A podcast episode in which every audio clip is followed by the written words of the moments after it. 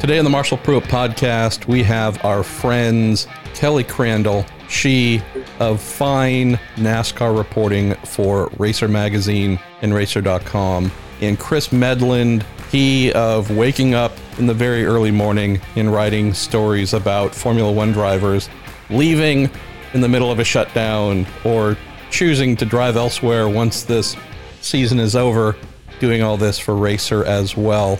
I'm Marshall Pruett. This little conversation is brought to you by Cooper Tires and the Justice Brothers. Kelly, I figure we should start with you because you were one of the world's finest reporting unicorns last weekend, covering a NASCAR race at Darlington with no fans and sequestered among some other reporters. I don't even know where to start, but I do know that NASCAR was the first major racing series to go back to racing. Tell us what it was like waking up, getting ready to go and cover this event, and what it was like rolling into this, I'm guessing, really strange, strange experience. Well, thank you. Can I put finest reporting unicorn or whatever it was that you just said on my resume? 100%. Absolutely. that sounds fantastic. Um, it was. It was a little weird. Uh, not as weird as I expected it to be. So, you know, certainly with race day, you wake up excited. You, I normally wake up pretty early because you like to beat traffic, and you just have your routines. But you know, Sunday was of course different. You know, I knew there was going to be no traffic. Everybody had staggered arrival times, so I did not have to be at the racetrack for my screening until 1 p.m. and the you know the race kicked off shortly before 4 p.m. Eastern. So made my way to the racetrack. Was very very weird not having race day traffic, not going past the campers and the tailgaters uh, on the side of the road and all the parking lots. The way that you drive into Darlington, the way that it's set up, you're driving past all of that. You're driving through crew members walking in from where they've parked. You're wa- you know you're going through a maze of uh, just gates and checkpoints and all this stuff, and it's normally very very congested. Uh, so there's none of that Sunday, and and drove right up to the screening process, and they had already had all my waivers and all my questionnaires, so they took my temperature, gave me my little sticker that said I was essential, so I could be there. And then it was straight to parking behind the press box and sitting in the press box uh, for the rest of the afternoon and, and into the night. So uh, that was different, very, very different. Um, you know, when I got to the press box and I started looking out you know, across the infield and looking at everything set up, you know, you could trick yourself into believing it was just like any other race weekend because the way in which they had spread everything out, of course, to keep everybody distance, the infield still looked fairly packed. Uh, plus, you had everybody's personal vehicles because drivers were driving themselves to Darlington, crew chiefs, uh, you know, spotters. Everybody was driving themselves down there. So you had that. You had motorhomes. You had all the haulers spread out, and on top of your typical safety equipment and things like that. So if you stared hard enough, you could trick yourself into believing it was uh, just like any other weekend. But then you look at the empty grandstands and you look at spotters uh, spread out across the front stretch grandstands and uh, moments like that brought it back to just how different and unique it was. Um, when you know during the race, racing is racing. At the end of the day, as I wrote in my column the other day for for our website, uh, so, you know, during those three, three and a half hours, nothing was really different there. And then, you know, the awkwardness and the weirdness was brought back after the race was over because I'm at a racetrack, but I'm not hustling down pit road or standing in the bullpen waiting for drivers. And it's very, very quiet. And, you know, Kevin Harvick's interview does not have that background noise of, of the crowd cheering or booing or whatever they would be doing. So that was different. Um, and then yeah, and then to like I said, you know, to sit at a racetrack and to be doing stuff through the computer was uh, definitely something that is taking time to get used to for sure. So a little bit weird, but again, there was still some normalcy there of you know racing and going through all those processes and just different things I do in terms of my coverage. But um, definitely a unique, weird. Uh, historic day, I guess you could say, and uh, was very interesting to be one of the few who was there. So, Kelly, one thing that I think would be fascinating to learn could benefit Chris and I and, and other reporters, at least in the no fan era of motor racing, and that is you were allowed, along with uh, just a tiny number of other reporters, to be on site, chosen ahead of time. You were told you will be sitting in one place, you will not leave, you will not be going down to pit lane, into the garages. This is something that I know IndyCar is going to do when they return here at Texas. Same exact process. Sitting above the grandstands, uh, everything that you went just did at Darlington, and I'm guessing you're going to do here again uh, in a day's time. Um, I don't know exactly what Formula One will do when Chris gets back to reporting at events, but share what it was like doing or being unable to do the one thing that I believe makes each reporter somewhat unique, and that is to interact, to be at a track, to have a question. Hey, I saw that this thing might have happened. Let me go run to the crew chief and get whatever insights I might have, I might be able to bring based on my relationship or a driver or an official or whomever, the ability to be at a track and interact, gain insights from interpersonal communication. That's the core at what makes your report different from another person's report or whichever story you might file during an event. What's it like not being able to do kind of sort of the core thing that makes us unique? Yeah. No, I mean, you're exactly right. I, I, you know, long ago when we all started to realize that this was going to be the world uh, in which we were going to do our race coverage in the sense of everything is done remotely. NASCAR is using teleconferences or Zoom video conferences. So, you know, long ago, I accepted the fact that everybody is going to have the same thing unless you can use the telephone or your email to get in touch with a team or a driver to, to try to get a different angle or a different answer or whatever it may be. Um, so that is different. That is very different than hustling down pit road after a race because I'm one of the, the few people that after every race is on pit road. I never ever stay inside the media center if I'm at the racetrack because I believe it's my job to go out there and get that content for myself. So sitting in the press box, um, and at Darlington, the press box is over in turn three. Uh,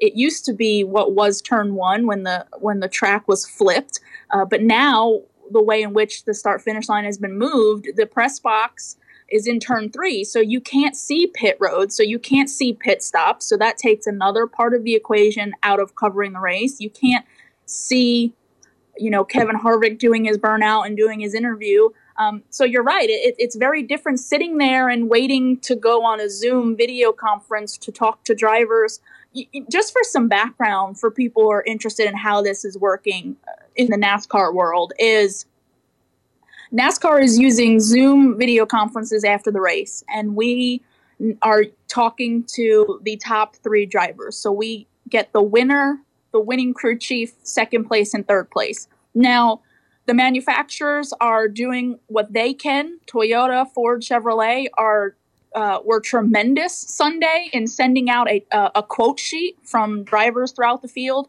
Team Penske was tremendous in offering up all of their drivers, including Matt DiBenedetto from Wood Brothers Racing, on their own Zoom video conferences. So there was still plenty to work through after the race.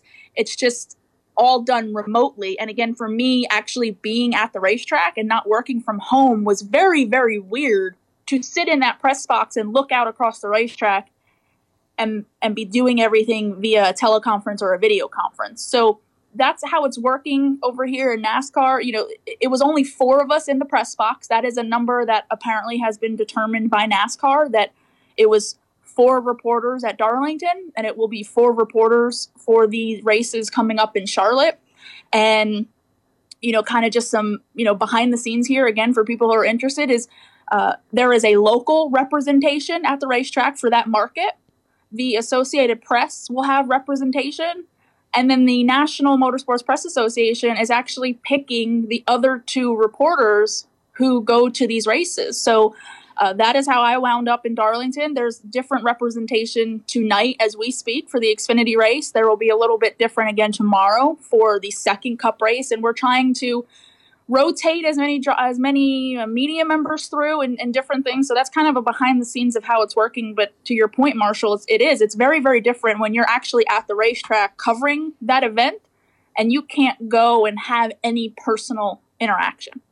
Chris, we need to get you signed up to the uh, NMPA here. So they might rotate you have. in for a cup race. That'd be a blast. Um, uh, I'm already part of it. I uh, I actually got the email that said, uh, "Do you want to like you know asking every member to uh, put their names forward if they wanted to be considered?" And I thought, mm, probably a bit of a stretch. well, I still need to sign up, so I'm a little bit lax there. Does any of what Kelly has shared, Chris, sound like what you've heard might be the action plan when Grand Prix racing gets going again, and what you might be uh, facing in terms of doing your on the ground job? Actually, no, uh, because the initial uh, sort of feedback we got was that there would be no media for uh, the initial races in Formula One, that we weren't essential. And I guess, in a sense, a bit like Kelly's just explained, um, we wouldn't be able to get access, or, or, that's initially how they saw it. So we would just be sat, you know, you travel of course, here it would be to a different country to sit in a press room and still watch it on TV because we don't, you know, seeing as we don't have an oval that you can oversee the whole track, there's plenty that you can't see going on outside the window, even if the press room has a window, because not all race circuits do. Um, it's just a weird quirk that we have here in Europe that is great, honest. Uh, so yeah, so it, you'd have been watching on the TV screen. So in a sense, there would be no point. Uh, but slowly, the way the situation's improving, some of these countries we're looking at going to race uh, seem to be in much better positions than others. Austria for the opening two rounds, as it looks like it's going to be, um, is uh, doing really well actually compared to well the UK. So uh, they seem a lot more open to that sort of thing, being okay to have media attend. Uh, I think it would be similar in what Kelly says in terms of uh, some video conferencing for interviews.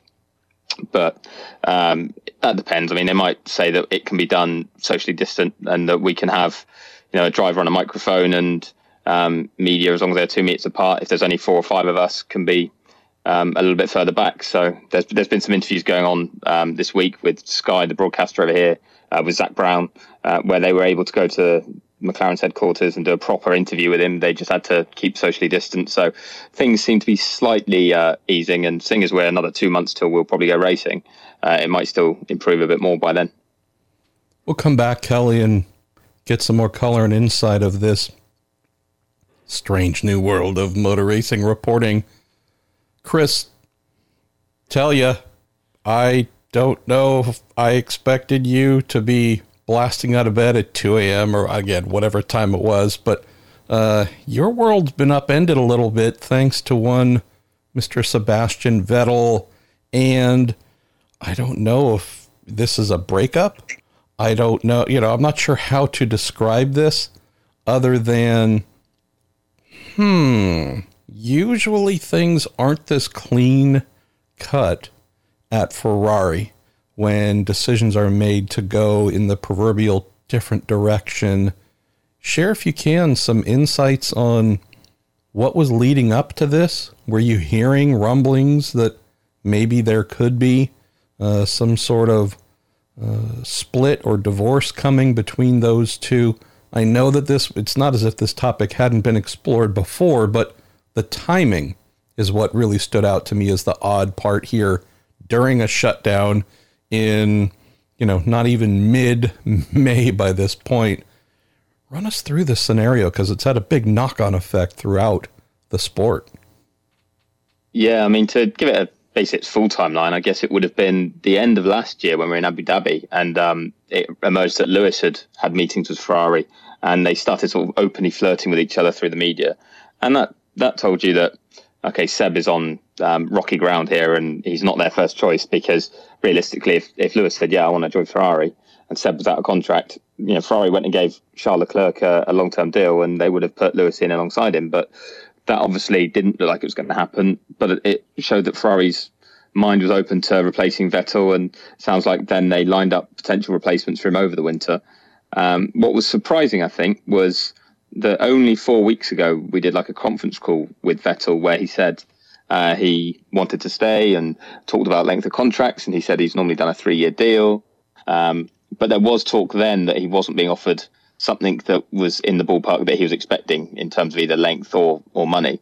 Uh, and I do think um, he's sincere when he says money wasn't playing a big part, but he wanted you know a longer term bit of security that showed that Ferrari valued him, and I don't think that was forthcoming. So yeah, you're right that it was surprising the timing because I think a lot of people thought, okay, once factories reopen and we're going to head back racing, and you know these negotiations can happen face to face, the ball will start rolling.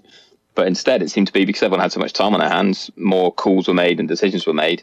And yeah, I was I was not expecting that Monday night for it to all kick off. So I, I actually had not seen it. It came out of uh, German media originally.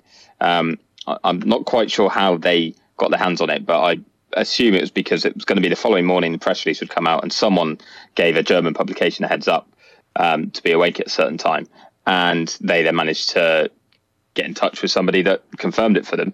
So it was the was the middle of the night here that it actually came out, and I was fast asleep. I, I woke up to all the reports and was like, "Hang on a minute, something's moving this quickly." Uh, and by the time I got uh, any sort of nod um, from a few sources that said, "Yeah, this is legit. This is this is going to happen and soon," um, I hadn't even had time to open up uh, a Word document, and the press release dropped at 8 a.m. I think it was here in the UK, saying he was gone. So, yeah, it, it moved very quickly, and then uh, fortunately, then that, that made you think, right, well, who's going to replace him? And as soon as you started asking questions, it was clear uh, it had been going on for a while that Ferrari had been discussing who was going to replace him, and that was going to be Sainz. McLaren had then been discussing with Ricciardo, and that the the wheel had been in motion for a lot longer than anyone was aware. Uh, so it all came together very quickly, but it was it was fun. But like you say, a little bit unexpected to do it so early because they've all got to go through the season now if we get racing. Awkward. Yeah, that's the part that just as the guy who loves chaos a little bit, that's something that jumped out here. Right? Here's a guy, what he's won, I think 14 Grand Prix for Ferrari in the five years he's been with them, something along those lines. Uh, been, you know, close ish to a title for them twice. We know that he has been a solid producer, just maybe not the catalyst that they had hoped he would be.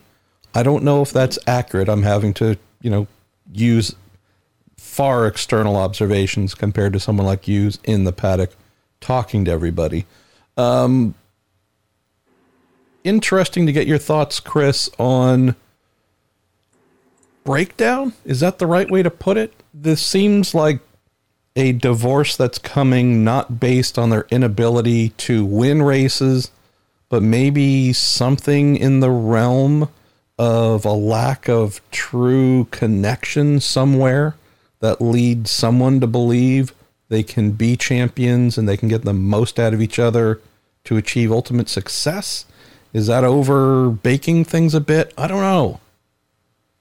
It's a weird one because I, I think it's partly driven um, and not no small part either by the emergence of Leclerc and how impressive he was last year. Not only uh, his performance, but his improvement rate since he's joined Formula One has been really, really strong. And he actually struggled in his first couple of races for Alfa Romeo. And then by the end of the year, he'd convinced Ferrari to take him on. And then he'd still make a few mistakes in certain races uh, early on. And, and again, by the end of the season, he was regularly outperforming Vettel. So I think Ferrari then saw, okay, we have a guy here, and he's our guy, and he's young, um, who is our future. And there was needle between him and Vettel that not in terms of a lack of respect between them or they could have worked together, but they'd had their incidents because Vettel still wanted to be the number one there completely understandably. And certainly wasn't going to shrink into a number two role. And I think that was the point where Ferrari thought actually it might be better that this partnership doesn't go on too long. Uh, we need something else that yeah, maybe they hadn't really planned for it to to explode as quickly as it had. Maybe they thought Leclerc would take a few more years to get to the level where he could kind of um, start to carry the torch. So uh, it just hurried up Vettel's departure, where maybe he would have normally got a couple more years. Uh, and then Ferrari have noticed that they do need to do some rebuilding, especially in this era.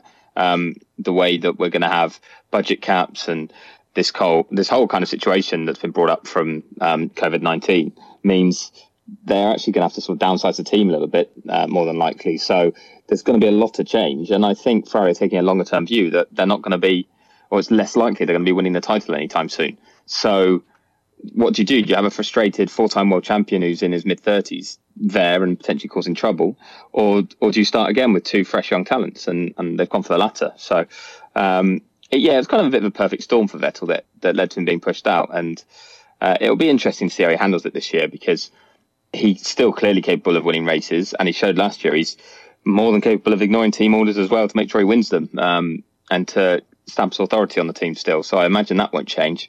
Um, if anything, maybe he'll he'll become a little bit more difficult to manage. But um, I, I, still think realistically that um, he he was showing those colours anyway last year because he, he wasn't willing to let go of that team leader role. So that that won't change too much. I wrote something for Road and Track at their request on this Vettel change and just mentioned how after two relatively stormy team leaders in a row, that being Alonso, then Vettel, the idea of having a less combustible type in Leclerc. And also, my suggestion was a Danny Ricciardo, but uh, they ultimately went with Carlos Sainz Jr. Nonetheless, I do like the idea of Ferrari having a little bit less nitro waiting to explode uh, personality wise within its driver ranks, thinking that at least for what they've done for a long time now, that formula of the Mercurial star, a little bit tempestuous, hasn't delivered what they have been seeking. Maybe a slightly different uh, composition in terms of personalities will get them where they want to. We know the talent is there. T- lack of talent's never been the issue. Just always been mm. something weird in the composition of the team uh, in terms of personalities, who's pushing, who's pulling, uh, who's pulling out knives, etc. We'll come back to some more on this on the F1 topic, Chris. Kelly, what comes to mind from the competition that took place at Darlington on Sunday, the actual racing itself, and also some of the results. Obviously, a good result for Harvick. Alex Bowman, I think, was a really nice, I don't want to say surprise, just affirmation that uh, some of the pace and the win that he delivered before the shutdown, that wasn't a fluke. We have Matt Kenseth coming back as well, running strong. I know in the early part of the race, uh, definitely, I would say, feels like he had a quality result considering all the time off. What jumps out from just the most basic thing we got back? Cars on track racing that aren't ones and zeros and virtual. I think it goes back to what I said earlier, which is at the end of the day, racing was still racing. I, the, the race to me looked like a typical Cup Series race. You had guys up front that were of no surprise. The Hendrick cars have been very quick to start the year. Uh, you know, two of the four made a mistake, which, um, you know, to see Jimmie Johnson make mistakes is rare, but it's kind of the story of what's happened to him the last couple years, which is, you know, oh my gosh, just, you know, nothing can go right even when it's going right. Um, you know, Kevin Harvick being good at Darlington is not a surprise at all you know, Matt Matt Kenseth coming back and, and finishing top ten. I can't say it's a surprise. I think what was interesting to hear from him was when he spoke to us yesterday on a on a conference, a video conference, is he said that the aero package now, because remember he's now in this new high downforce package for the first time that we've changed, um, you know, with more drag and the bigger spoilers and whatnot. That uh, that's not what he was driving when he was last in the series a couple years ago is that um, it's easier to drive and it's easier when it comes to what adjustments to make and things of that nature so if that's the case that may help him get even more up to speed and fair and, and, and quicker uh, with the 42 Ganassi team. So I thought that was interesting to hear from him. But again, I, I thought, you know, racing, it was the same. It was the same guys up front. You know, to see Tyler Reddick in the top 10, I personally was not surprised. You know, um, Tyler is a guy with a racetrack like that, that is where he's going to excel. When you can get the car up against the wall and you have to rip the top, as we say, and it's all about momentum and finding that edge. Those are the racetracks that Tyler Reddick is notoriously good at. And those are the tracks that he used to his advantage in the Xfinity Series to win back to back championships. So, was not at all surprised to see that. Ryan Newman appeared no worse for the wear in his return from uh, from the for the first time since his accident in the Daytona 500. Ryan Newman looked every bit like Ryan Newman. He was hard to pass. He was up on the wheel. He had that car inside the top 15, ran it inside the top 10 at one point. He just continues to put that team and put that car on his back. And he sounded the same over the radio, very focused, uh, you know, what he wanted with the car, what was going on. So there wasn't anything, honestly, that surprised me about Sunday. It was we dropped the green flag, and the guys that are good rose to the occasion, you know, even without practice and qualifying. I mean, it's like Joey Logano told me the other week. You know, it's it's pretty incredible. The guys that are top 10, top 15 drivers in the Cup Series, they adapt pretty quickly. And even with a very clean racetrack, once they got through and they started finding that rhythm, uh, it was on from there, and the pace just started picking up, and uh, they were flying around that racetrack. So I can't say that there was anything out of the norm, and that's a good thing because racing looked like racing and I thought it was a good race. I thought it was a decent race by Darlington standards, and um, for for people to have something to watch and feel a sense of normalcy, I think you got that with what we had at Darlington. There are two other quick things that jumped out, Kelly. One, although the drivers looked ready, I mean, barring the opening lap crash, which wasn't a total surprise. I think if we had gone green and totally clean for a good long while. That might have been the big surprise. But the amount of pit lane violations that you wrote about afterwards seemed like uh, I don't. It wasn't half the field, but it felt like half the field uh, didn't get all their lug nuts tight and were penalized. So it seems like maybe the bigger number of getting back in the groove and making a few mistakes and, and whatnot might have fallen more during the pit lane exchanges than the straight up on track portion. The other thing that jumped out, which was the thing I believe everyone was hoping for, not just in NASCAR, but racing in general, boy, pretty darn big Nielsen rating number was put up. Share some thoughts about those two things, both those that were maybe ready and not quite ready to get back to the normal groove, and also a really happy number showing that folks couldn't wait to see real racing return. Well, I think in the first thing when you talk about pit stops, I, I, didn't really think too much into that because there was a lot of pit stops at Darlington. So I think it's kind of just a coincidence that the last one of the day, there was six of them that got busted for lug nuts. Um, you know, but at the same time, if you were looking to make an argument, you could say that, you know, yeah, you're you're shaking the rust off for sure. You have to remember that not only are our drivers sitting at home during this break, but teams have were not in their race shop, and that means pit crews couldn't do pit practice. So they're also, you know, jumping right back into things, and probably only had a couple days or maybe a week at the most to get back into that rhythm. And there's a lot to be said about rhythm. There's a lot to be said about being race day ready so, um, yeah, maybe there is an argument for that. But again, I, I, personally just think it was a coincidence that the last stop of the day, you know, so many of them had it because there was there was multiple multiple pit stops during a Sunday's race. As for the number, you know, that's an interesting thing, and and I'd be here I'd be curious to hear your both of your thoughts on it because for me, maybe I'm just too in the weeds on it over here, being that it's it's the sport that I cover. I thought pulling in six, what was it, 6.3 or whatever it was, the number 6.3 million viewers is certainly good. Very, very pleased that we had uh, millions of people watching NASCAR to be one of the first live sports back on network television to for fans to have something to watch. Hopefully, new fans were watching. Hopefully, people who just wanted something to watch had tuned in. I'm not going to turn my nose up at that number. I thought it was great.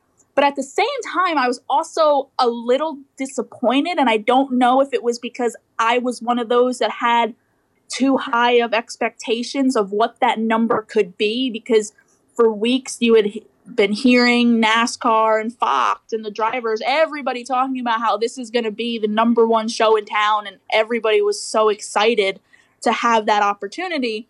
So the number was a little disappointing as well, but maybe again, it's just because my expectations were higher than they should have been just listening to the hype around that race. But again, I think a 6.3 or 6.2 million, whatever it was, is, is phenomenal. And it was certainly one of the most watched races we've had in the last couple years. So uh, that's awesome. That is that is very very good. Only thing that jumped out for me, and I know Chris in his spare time keeps a spreadsheet of NASCAR television ratings, so maybe you can dig into that for us and do some great analysis, Chris. Uh, but kidding aside, the only thing that really jumped out for me, Kelly, was the NASCAR rating number uh, that had become somewhat normal was 1.1, 1.2, 1 point something. Uh, maybe this is last season mostly coming to mind, but you know, being able to put up a pretty big number like this was very impressive. And also, if we just talk the number of viewers being, I think, more than double than uh, the Darlington race last year as it aired, I thought that was a pretty healthy number, knowing that NASCAR's popularity, you know, has been trending downward. Not saying doom and gloom, just it's not at the crazy peak it once was. I thought it represented something very positive in that not just NASCAR diehard fans tuned in. That is what the number said to me. Because, like IndyCar, it has a number. That number we assume is pretty much settled upon the hardcore fans. There's really not much of a layer of general folks flipping through the dials and saying, Oh, I found this, I'm going to stay here. I'd say if you just look at the volume, it probably suggests that there are a lot of folks who hadn't watched NASCAR before but wanted to watch live sports. Maybe they're lapsed NASCAR fans who are thrilled to have something back to watch, and maybe they'll stay. No, there's a lot of assumption in there, but at least, how's this? If it was similar to last year's number at Darlington, that would have been a very, very sad thing. The fact that it wasn't, or anything even close to last year's, uh, that to me stood out as a pretty optimistic thing. Chris, let's jump back to your world. And if I have it correct, Sebastian Vettel's leaving Ferrari, Carlos Sainz is leaving McLaren, Danny Ricciardo is leaving Renault, Jenson Button was probably going to be in an Arrow McLaren SP IndyCar here, and Zak Brown thinks that Fernando Alonso should go back to Renault, and Ferrari says it's considering IndyCar. I don't yeah, know how your fingers it. haven't fallen off in the past five days or whatever it is. I feel for you, brother. There is so much insanity going on in your world. I don't know where to start among those various things I mentioned, but man, uh, I, boy, what's going on? Well, firstly, uh, I can confirm uh, five viewers uh, in southwest London for the Darlington race uh, in the UK. Just keeping that spreadsheet for you. Uh, I was part of a watch party. Uh, we had Zoom up and we were watching it over here. So, um, yeah, definitely got more people into it, I think, just because it's live sport. but yeah, back to the F1 side of things, it was, it, some of it is just bonkers. I mean, I'm not holding my breath, and I'm sure people can pull me up on this if I'm wrong, but I'm not holding my breath that we're going to see Ferrari and IndyCar. Uh, that that's the sort of thing that um, gets trotted out quite regularly from Ferrari. Something along those lines, or a quick threat from F1, or the fact they're going to do the WEC, just to put pressure on when big decisions are being made with F1 rules, and that's exactly what's happening now. Um, and as cool as it would be to see Ferrari do IndyCar, the reason they're saying that is because they're then they're not threatening to leave F1, but they're threatening F1 that it will no longer be the place where they are exclusively running a works program, at, you know, on an international top level. Um, so hold on, yeah, was, are you are you saying this is political posturing? How dare you suggest such a thing, Chris? Good lord! I, I don't know where I pick up on it from. I'm, I'm a cynical guy, but um, yeah. So it's there's there's those sorts of things you got to take a pinch of salt. Others though, uh, could be pretty exciting. I mean, uh, Zak Brown was directly asked about Fernando going back to Renault because obviously he has a tight relationship with him. And the thing is, I've actually been in the kind of camp that says Fernando's time is done. Um, he should be doing other stuff. He's doing lots of other cool things, and it's entertaining to see. Um, there's not the F1 seat to get him winning races, so he should kind of write F1 off. But if he's going to come back, I actually think the Renault seat is the one that makes sense. It's a team he's been at before and has a good relationship with still. It's where he won his two world titles. It needs a win as a team because they've lost Daniel Ricciardo. Clearly weren't happy about that with the kind of swipe they had at him as um, as it was announced that he was going to McLaren. And so, from a PR perspective, bringing Alonso in would be great. And realistically, if it's not, he can't get a top three team seat. So McLaren are now tied up. The only other team that looks like it's going to threaten um, I'm, I'm not counting Aston Martin slash Racing Point because there's so many unknowns there and a long way to go for that team to uh, get up to speed. But uh, for Renault is the other works team on the grid that when we have new regulations, which will come in with a budget cap, is going to be one of the better placed teams to threaten the top three. So if he's going to come back and if he's going to have a chance of getting back in the mix at the front, then Renault's the only realistic option. Uh, and he'd have to take that seat now because there's no guarantee he'd get it next year. So um, yeah, I can actually see that making sense, and I, I, I believe he's had some chats uh, with Renault. But Renault are also keen to promote from their young driver program.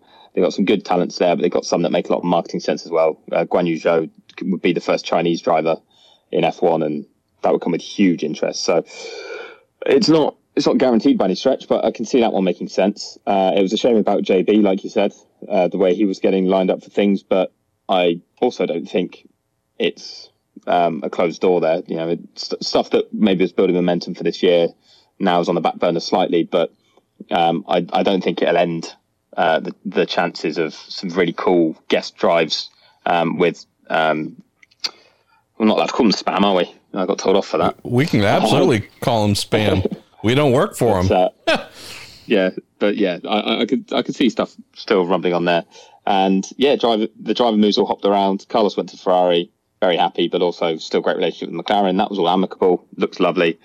Daniel goes to McLaren, uh, which again is a very smart move for McLaren and a good one for Daniel, given what was on the table. What do you think? He, the, the Ferrari drive. What do you think he's going to bring there that they do not currently have? Well, um, a, a, pair of hands and a pair of feet because they they no longer have Carlos Sainz next year, so they need a replacement. um, essentially, they they what what he's doing is um, going to fill the gap really nicely in terms of if you're going to lose Sainz, which they are, um, then you want to maintain the momentum that you had with Carlos. And Carlos and Lando fit together well. There's a really great positive atmosphere. Now, you could risk it by saying, right, we could bring Fernando back because we're more competitive now, or we can attract Sebastian because he's a four time world champion. And yes, they're great drivers and massive names, but they change the dynamic within the team. And the, the dynamic they have at the moment works very well. So Daniel continues that. But to me, is, is a slight upgrade. You know, he's, he's won seven races. He's challenged loosely for a championship or two when he was at Red Bull, but he does know what the pressure's like at the front there. Um, marketing wise, he's brilliant, and he's just gonna. You, you don't see him causing trouble with Lando. You you see that partnership working well. They already get on well. So I think it just continues the momentum McLaren had, and it would have been easy for them to be derailed slightly by losing one of their two drivers when they didn't really want to. But to replace them with someone like Daniel, I, th- I think was a really smart move. Any thoughts, Chris, on how young Lando Calrissian will handle someone of Danny's, I don't know if I should say caliber, but reputation. And by reputation, I mean we're going from a dynamic where Carlos obviously finished sixth in the championship last year, very well done. Two of them, though, fit a nice young driver dynamic one obviously having more experience than the other, but still young guns, young pups, rising up at the same time. You think the dynamic Lando might experience with Danny far more established than Carlos? As you mentioned, someone who's been the tip of the spear for more than one team already. How do you think Lando might deal with someone who's coming in with more of a number one driver uh, feeling or, or establishment? Than, say, the co equal status he and Carlos seem to enjoy? In a weird way, I think if we get racing this year, it's actually going to work out quite well because it again takes the pressure off Lando. Whereas last year he was a rookie, so the pressure was off in that sense. And okay, Carlos was new to the team, but he was more experienced, was expected to outperform Lando, but Lando outqualified him, would have had many more points, but for uh, reliability issues. So he got very close and didn't seem to get too annoyed that he was beaten by his teammate because it was, in a sense, expected, but he showed all the performance level he needed to that said, bright future, right driver to have in the car. Then, if you go into season two with the same pairing, you've got Lando expected to get that bit closer and them to really maybe um, scrap it out a bit more and, and almost try and mark out who's number one and who's number two. So they don't have that problem now because Carlos is leaving and going on to Ferrari, so they can keep that amicable. But secondly, then a, ra- a proven race winner comes in alongside him, and again, he's Lando's not going to be expected to be at the exact same level as Daniel. But I'd imagine he'll be very close, and again, that just takes the pressure off him a bit. So, uh, hopefully, it means he can still be himself and um, keep that kind of relaxed demeanour that he has. I think McLaren will have trouble with the two of them um, causing mischief, but sometimes almost over egging it. It's going to be expected now that these are the two hilarious drivers that are always in a good mood, um, that are always messing around and then deliver on track. And if they have bad days and, and don't want to fulfill that role, um, then they're fully entitled to, but people will start to expect it of them. So it can be quite draining. So uh, Lando will need to find find his own kind of space for that. Um, but I think the fact that again Daniel's coming 21 rather than 20, there's going to be another year of growth. Um, another year of confidence behind Norris. I, I think they should be okay there, and uh, I don't think Norris kind of fears for his future with that team because he was so heavily backed by Zak and by McLaren all the way up that in a bit of the way that Leclerc has gone well at Ferrari and will feel the whole support of the team behind him, I think Lando will feel the same at McLaren, even with Daniel there. Kelly, let's go back to you with one item to close on your side. So we have coronavirus 500 in the books. We got the first weird shutdown era NASCAR race in the books. What do you think your next couple of weeks will be like as the volume and pace increases for NASCAR events? Are you in a situation of waiting to learn whether you will be back on the rotation and chosen to turn up at, you know, Cup Race X get into that press box and do your thing again?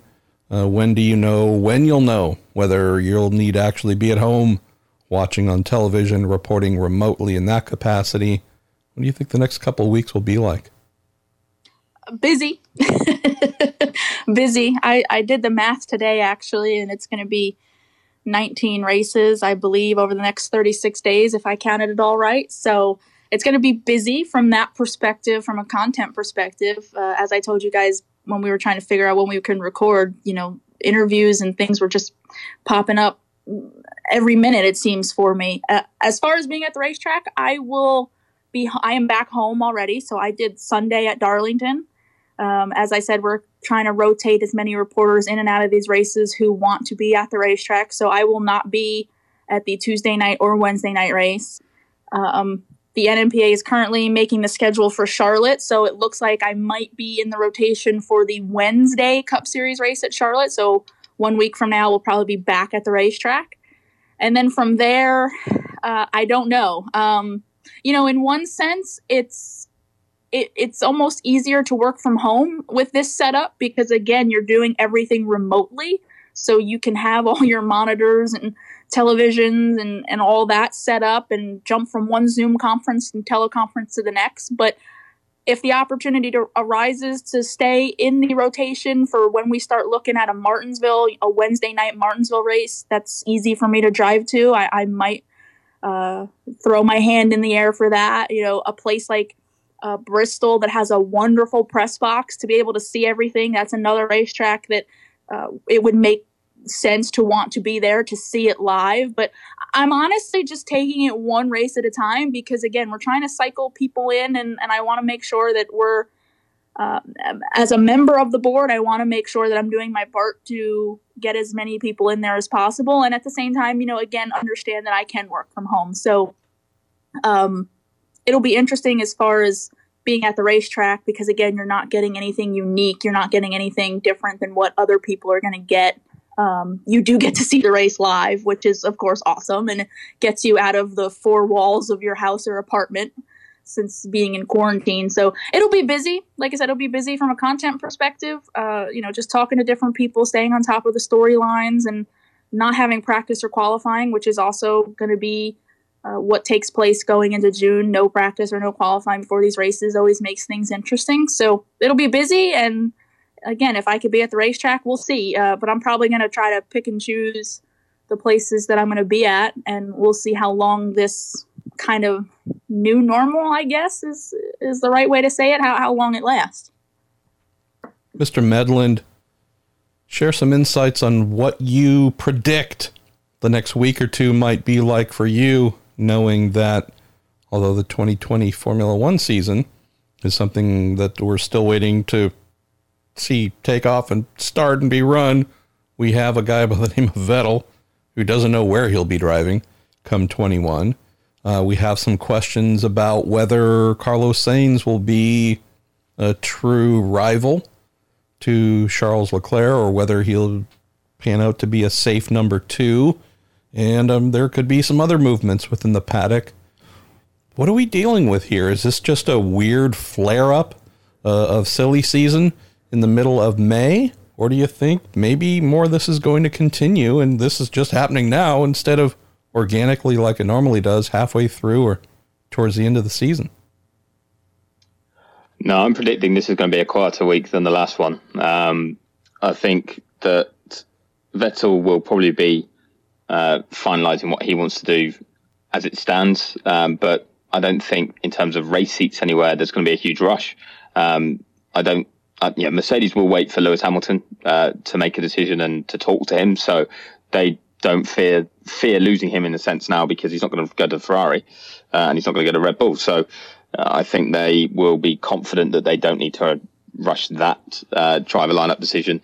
Toto Wolff actually said at the weekend that if you make that call too early, uh, what do you do then with a driver that you're going to get rid of at the end of the year when it comes to car development and sharing secrets and stuff? It can make it very difficult. So um, he, he can't. He said he can't envisage a situation where he has to run a whole season with a driver he might not be keeping, um, or or who's actually made that decision already. So I don't see a huge amount of movement yet. Renault realistically uh, are the next most attractive seat, and again can wait because more people are going to want their seat than they're going to need to jump on now. Yeah, they they got jumped by Ferrari and McLaren, so uh, they just kind of have to um, see what else is out there, and they've got time. They don't need to rush that one either. So I don't think the driver market's going to um, keep moving quite so quickly. I think all the focus will be on how we restart racing in Formula One because we're getting to this stage now where different countries in Europe, where we're going to start the season, uh, are all at different stages of opening up in terms of uh, movement of people and events that can happen and things like that. And uh, it, just today, it, it went from uh, a pretty solid plan of uh, two races in Austria at the start of July, followed by two at Silverstone at the end of July, start of August, uh, to having to switch Silverstone out for probably Germany and Hockenheim because of quarantine rules in the UK that the government say they're not going to um, have sport as an exemption for, which is a bit strange because what we've always now going to be introduced over here for anyone who doesn't know is that anyone arriving on a flight, I believe from the 1st of June, will be forced to quarantine for 14 days.